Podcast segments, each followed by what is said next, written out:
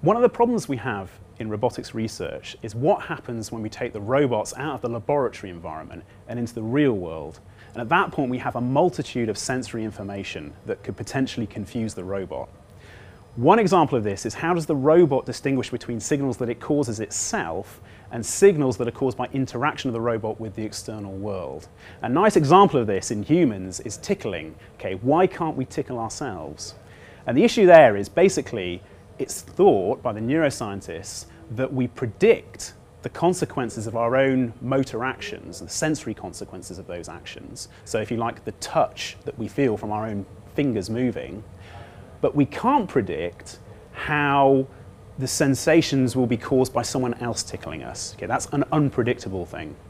And so it's thought that if we put this kind of algorithm into a robot, the robot will be much better able to distinguish between signals that it causes itself or sensations that it causes itself and sensations that, it's, that are caused by the external world.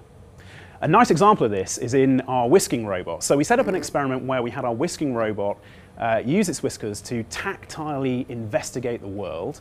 And the idea was that it was supposed to contact an object and then orient or turn towards that object.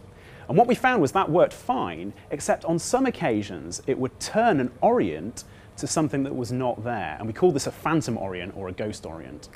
Uh, and the way we corrected this was to set up an algorithm in the robot where it could actually predict the sensory consequences of its own actions. So it could predict the sensory signals generated by its own movement of its whiskers.